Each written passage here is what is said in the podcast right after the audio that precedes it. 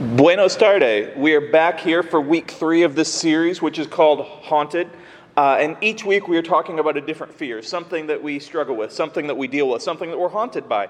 Uh, we've talked so far about the fear of the unknown, which is a big one because there's a lot that we don't know. Uh, 2020 basically is a lot of things that we don't know, uh, that we're unsure of, that, that can be kind of scary if, if you don't really talk to people, if you don't really uh, pray, if you don't put yourself in the mindset of trying to go forward. And it can be very hard to deal with that uh, as you go towards college, as you go towards high school, as you go towards adulthood, whatever level of life you're at, there's a lot of unknown that we have to deal with. And yet, we do know God, and He knows that, and so He can bring us comfort. And then talking about it, which is going to be a theme through each of these weeks, talking about it and, and understanding that you deserve the help that you can get. Uh, last week, we talked about fear of having the odds against us. Like, we talked about Gideon and how him and 299 other people uh, went up against a huge army, but they had a plan. They didn't just say, hey, you know, God said that we would do this, so we're going to stand here and let him do everything. They worked with God. Uh, they trusted him, and they, they knew that the odds were against them, but they still trusted him, and they were aware of him. And, and the ones that were the most scared walked out, but all of them had fear, and that's another key to each of the weeks of this series. Everyone has fear from time to time. Uh, being brave does not mean an absence of fear, which a lot of people do mistakenly think. It means that you're willing to face your fears, that you're willing to admit to your fears, that you're willing to help others or accept help from others with your fears. This week, I want to talk about one that is definitely a common one it's fear of loss. And there's a lot of different types of things. Uh, the hardest thing with it is that feeling of helplessness, which is why I'm calling this week Helpless. But when you lose a person, you lose a loved one, it, it can be really hard. It's always really hard, obviously, but it can, this feeling of, regardless of their age, regardless of how they passed, regardless of how you lost them, there's this feeling of helplessness. Uh, there's this feeling of, what if I lose someone else? Or what if someone loses me? Uh, and, and, then, you know, you can go to that to maybe more common ones, hopefully, where you lose a thing, or uh, you lose a job, you lose a, a, standing in school, you lose a grade, you lose a friendship, uh, you lose hope which is the hardest of all, and that can come with each of them. And so I want to talk about someone who dealt with a lot of these, uh, and that's Peter. And so I want to go to Matthew chapter 26, verses 67 through 75. Then they began to spit in Jesus' face and beat him with their fists. And some slapped him, jeering, Prophesy to us, you Messiah. Who hit you that time? Uh, so I wanted to start there, even though that doesn't technically involve Peter, because this is what Peter was seeing. Peter was one of the three quote unquote main disciples. All of them were equal in that Jesus loved them all just like he loves all of us. All of them were called to be ministers. But Peter, James, and John kind of would take the lead, and they were the ones that, that Jesus would go to with direct responsibilities uh, of different things. And Peter was the one, obviously, that we've heard called the rock of the church. So he had a, a, a big burden on his shoulders that, that he loved to have because he loved Jesus and he loved what he was doing. Uh, but as Jesus was arrested, he was willing to fight for him and he didn't want to lose him. But then once Jesus was taken away, and that's what we're going to talk about here, you can see Peter just kind of lose the hope that he had and feel more and more helpless, feel more and more lost, feel more and more fearful. And this is what he is seeing. This is where we start. A lot of people, myself included, have talked about what I'm going to talk about. Spoiler alert uh, Peter denying Jesus three times. But don't jump ahead because we often skip why he denied. Now, obviously, there's no excuse for it, even though it was predicted, and, and he felt bad about it, he felt sorry about it, but it begins with what he is seeing. The person that he loved most in the world, but more than that, the person that saved him from a life of nothingness, the person who gave him meaning, the person who pointed him in the right direction, the person who gave him everything that he has friends, family, uh, love, like everything that he had, a purpose. He's watching him being beaten, not just crucified, which was to come, but watching him being beaten and mocked, which is in some ways worse. Now, obviously, death is bad, but to see him just treated like that, treated like garbage, treated like nothing, was really eating away at Peter. And so he had that fear, not just of losing his own life, but the fear of losing his purpose, of losing his, his Savior, of losing his friend, of losing his brother, of losing everything. And that was going on in his heart as we go. And so, just the next verse. Meanwhile, Peter was sitting outside in the courtyard. A servant girl came over and said to him, You are one of those with Jesus the Galilean. But Peter denied it in front of everyone. I don't know what you're talking about, he said. Uh, and I want to stop there because that's the first denial. And the first denial is kind of like a denial without lying. Now, we've all been there. Uh, your parents come home and they're like, hey, who took all the cookies out of the cookie jar? Oh, the cookies are gone from the cookie jar? Uh, you're not lying. Now, don't go do this. You're not lying, but you're, you're basically kind of denying it in a way by trying to flip it around and act like you don't know, even though you know because you took them or I took them, whoever. Uh, you, you took them, and, and you're like just hoping that there aren't any further questions because you don't want to lie. Or a teacher asks you, Are you prepared? And you kind of say, Oh, well, why, why, wouldn't I be prepared? Like, you know, the, the big trick of asking a question, the, the big trick of trying to turn it around. But we've all been there where we try to shade the truth the way that we want it without lying. And it's because we don't want to, to admit our fear, our fear of being caught, our fear of losing uh, trust, whatever it is, our fear of losing a better grade, our fear of losing cookie privileges. Uh, but so Peter, in his heart, he is still focused on the helplessness he feels seeing Jesus beaten and knowing that he's about to die and knowing that he can't do anything about it. That's the helplessness. He knows he can't do anything about it. And so, again, someone comes up while he's in the midst of this and says, Hey, don't you know that guy that's being beaten over there? And he still is a, a Christian, he still is a follower of Jesus, and so he doesn't want to lie. But he also doesn't want to, to admit that he's scared, which is kind of the, the bigger problem here. He could have said, Man, and this is not you know somebody that he necessarily trusts, but he could have gone to another disciple and been like, Man, you know what? I'm scared. Like, just straight up, let me be straight up with you. I'm scared of what's happening. I know that he told us this, but, but I can't believe that it's real. What do you think, John? What do you think, James, Simon, whoever? I guess that'd be talking to himself. But what do you think? Which I do. What do you think? What do you think is going to happen? How are we going to come together? But he allowed his fear to pull him away from other people, which we do sometimes, especially when we're afraid of losing someone. Uh, one of the things, and I'm going to get back to Peter, one of the things that I tend to do, I am kind of a people pleaser. Uh, it, it's, it's not that I can't displease people, and if you talk to anybody that knows me, it's very clear that I can't. But it's not that I can't kind of uh, be confident. Well, I can't be confident. It's not that I can't, you know, be firm on a decision or whatever, because I am and I have to be, uh, and I do my best with that. But in my personal life, in relationships that I have, and people that I talk to in family, it's very hard for me to say no. It's very hard for me to disappoint someone. I carry that with me. I would much rather be hurt myself than disappoint someone. And that is not just because I'm nice, although I try to be, it's because I have this fear of losing other people. Uh, and part of that is because I've lost a lot of people. I was raised by my great grandparents. Both of them were older and both of them have passed. But more than that, I've lost friends. I've lost uh, family members. And I'm not just talking in terms of life and death, I'm talking in terms of moving away or just getting tired of me or uh, me moving, like all of these different things. And so the more I lose, the more I kind of hope to cling to what I have. And that can drive me sometimes. And I try to be very careful and pray and, and keep tabs on it and talk about it when I can, which is the point here. But that fear of losing other people uh, can sometimes really affect how we respond to things. And, and it's because, for me, this lack of confidence, this, this feeling of helplessness that, well, why would they stick around if I don't say yes to everything? Why would they be here? And Peter isn't quite there, but he's in a similar place where he's like, man, what, what, what good do I have? Jesus is dying. I didn't do anything to stop it. I tried, but it was the wrong thing, and I messed up again, and I just don't have anything. And so she comes up to him in that place and says, Hey, don't you know him? And he's like, I don't know what you're talking about. Again, not a lie. It, technically, I guess it's kind of like because he probably knew what he was talk- she was talking about, but you know what I'm saying. He's denying without fully denying, but he's starting that trek of losing hope. And with each denial, he loses a little more hope and he loses a little more of himself. Going to the next one.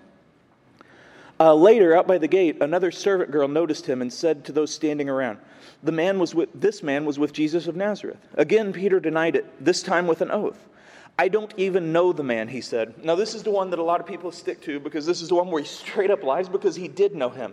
But one of the things that I have felt in my studies and my, my scripture reading and my prayer and my Bible study, all of those different things, in a way, this is the most honest that he was. Now, he knows who he is and he knows why they're asking and he knows that, that they are after him and he knows all of those things.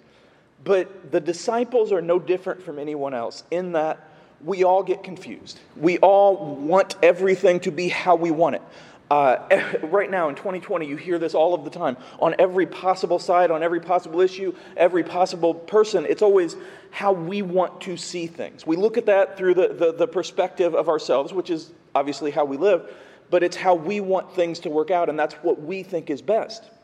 Uh, even all of the disciples believed the same as the other Jews did that the Messiah was going to come and make a peace on earth, a kingdom on earth.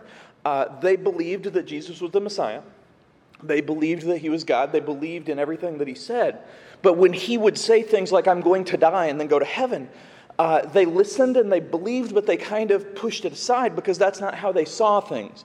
Uh, I, I don't know if you've ever been in this situation, but sometimes you know something, but you don't really know it until you know it. Now, you can write that down because on the surface it doesn't make any sense. But sometimes you know that 70 miles an hour is the speed limit, and you know that. But you're going 75 because it's okay. And then you go 76, 77, 78 uh, because, you know, everybody else is doing it. And then you get pulled over and you're like, oh, I knew that I was going to get pulled over. And, you know, you knew all along, and that's a dumb example, but it's something that we can understand. But sometimes we know things. And yet, until we're really faced with them, we don't really let ourselves know them.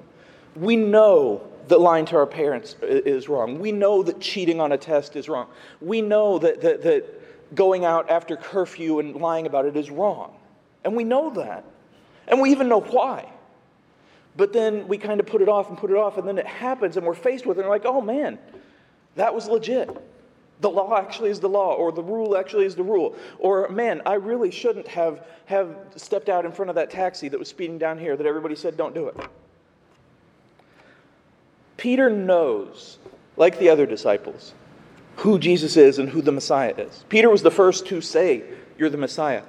But even though he knew that Jesus was telling the truth with the prophecy, telling the truth with dying, he still held on tightly to that man, he's going to come out of this.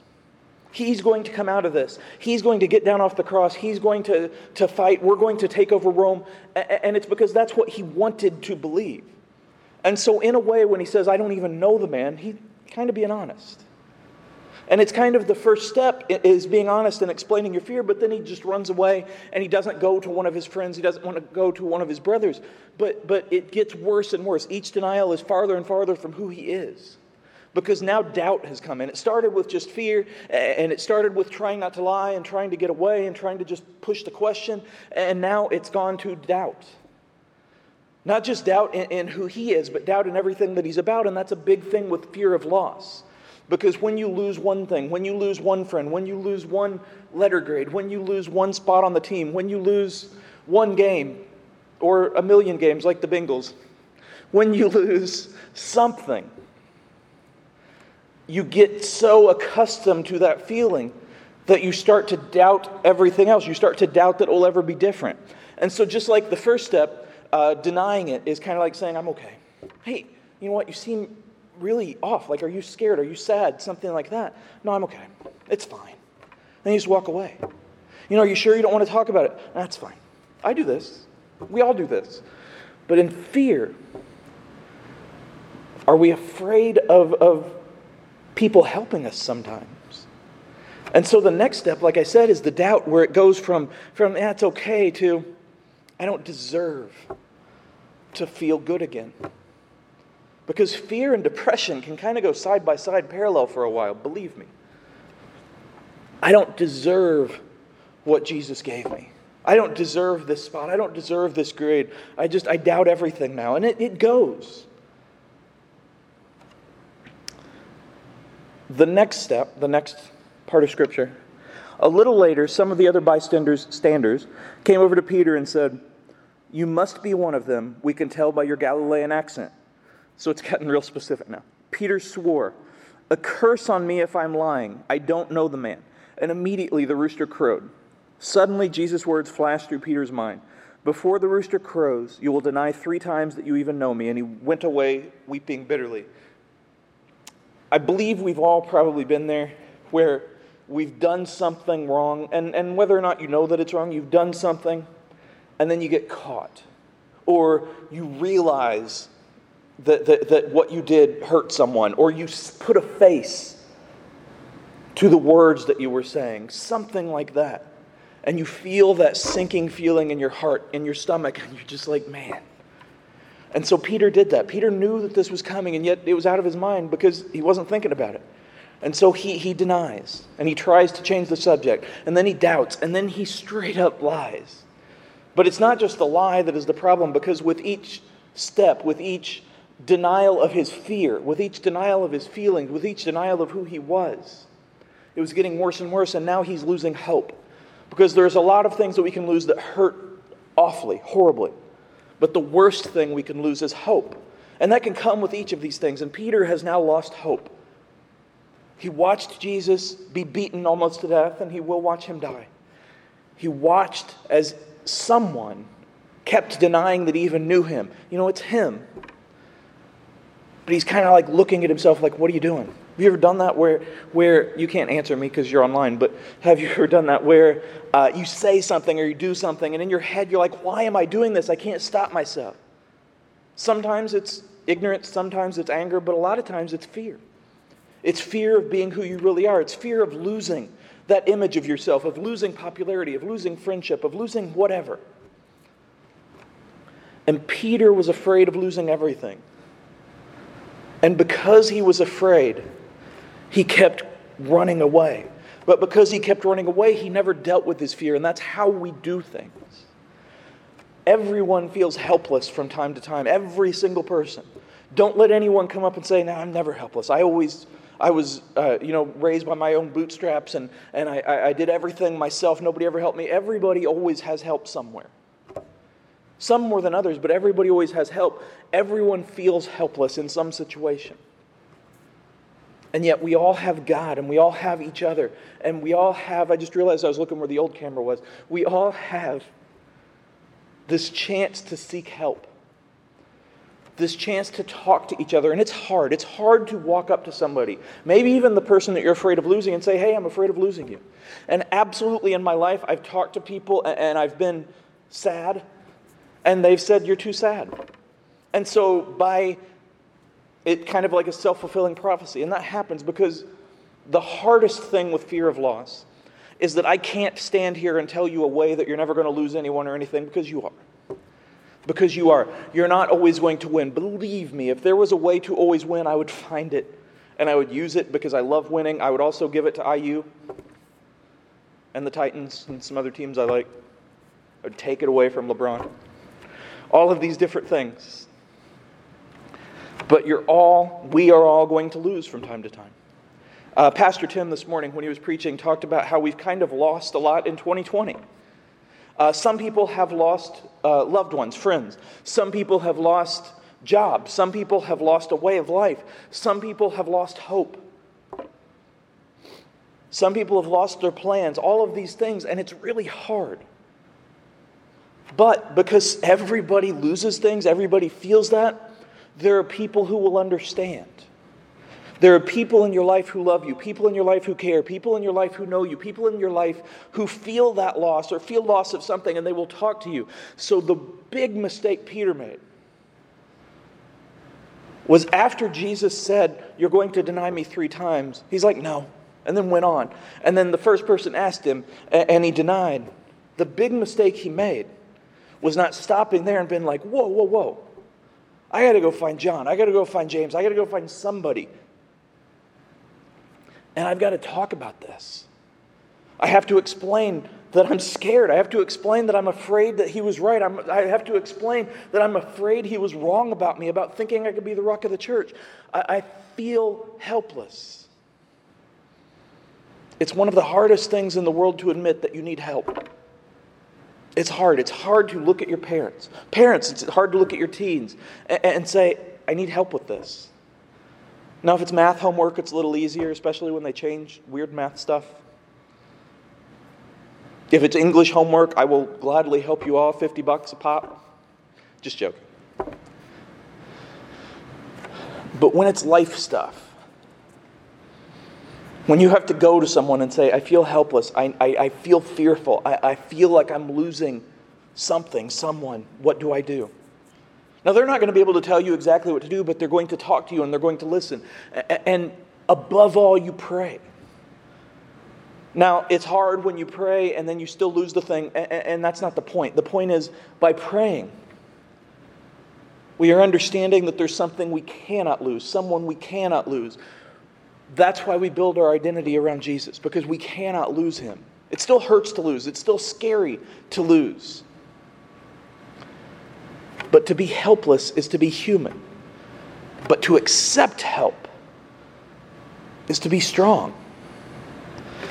That is the key to this. You see, Peter's fear got worse and worse as he de- denied it. He denied Jesus, yes, and that's the bigger sin here.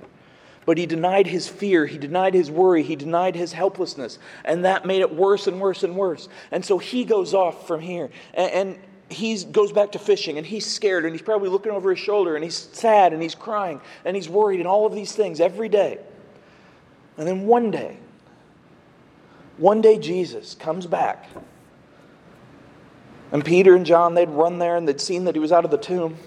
But Jesus comes back and he walks to that lake where Peter is fishing. He says, Guys, come on. And man, I can imagine that Peter had that split second feeling, maybe longer than a split second, of like, I need to go that way.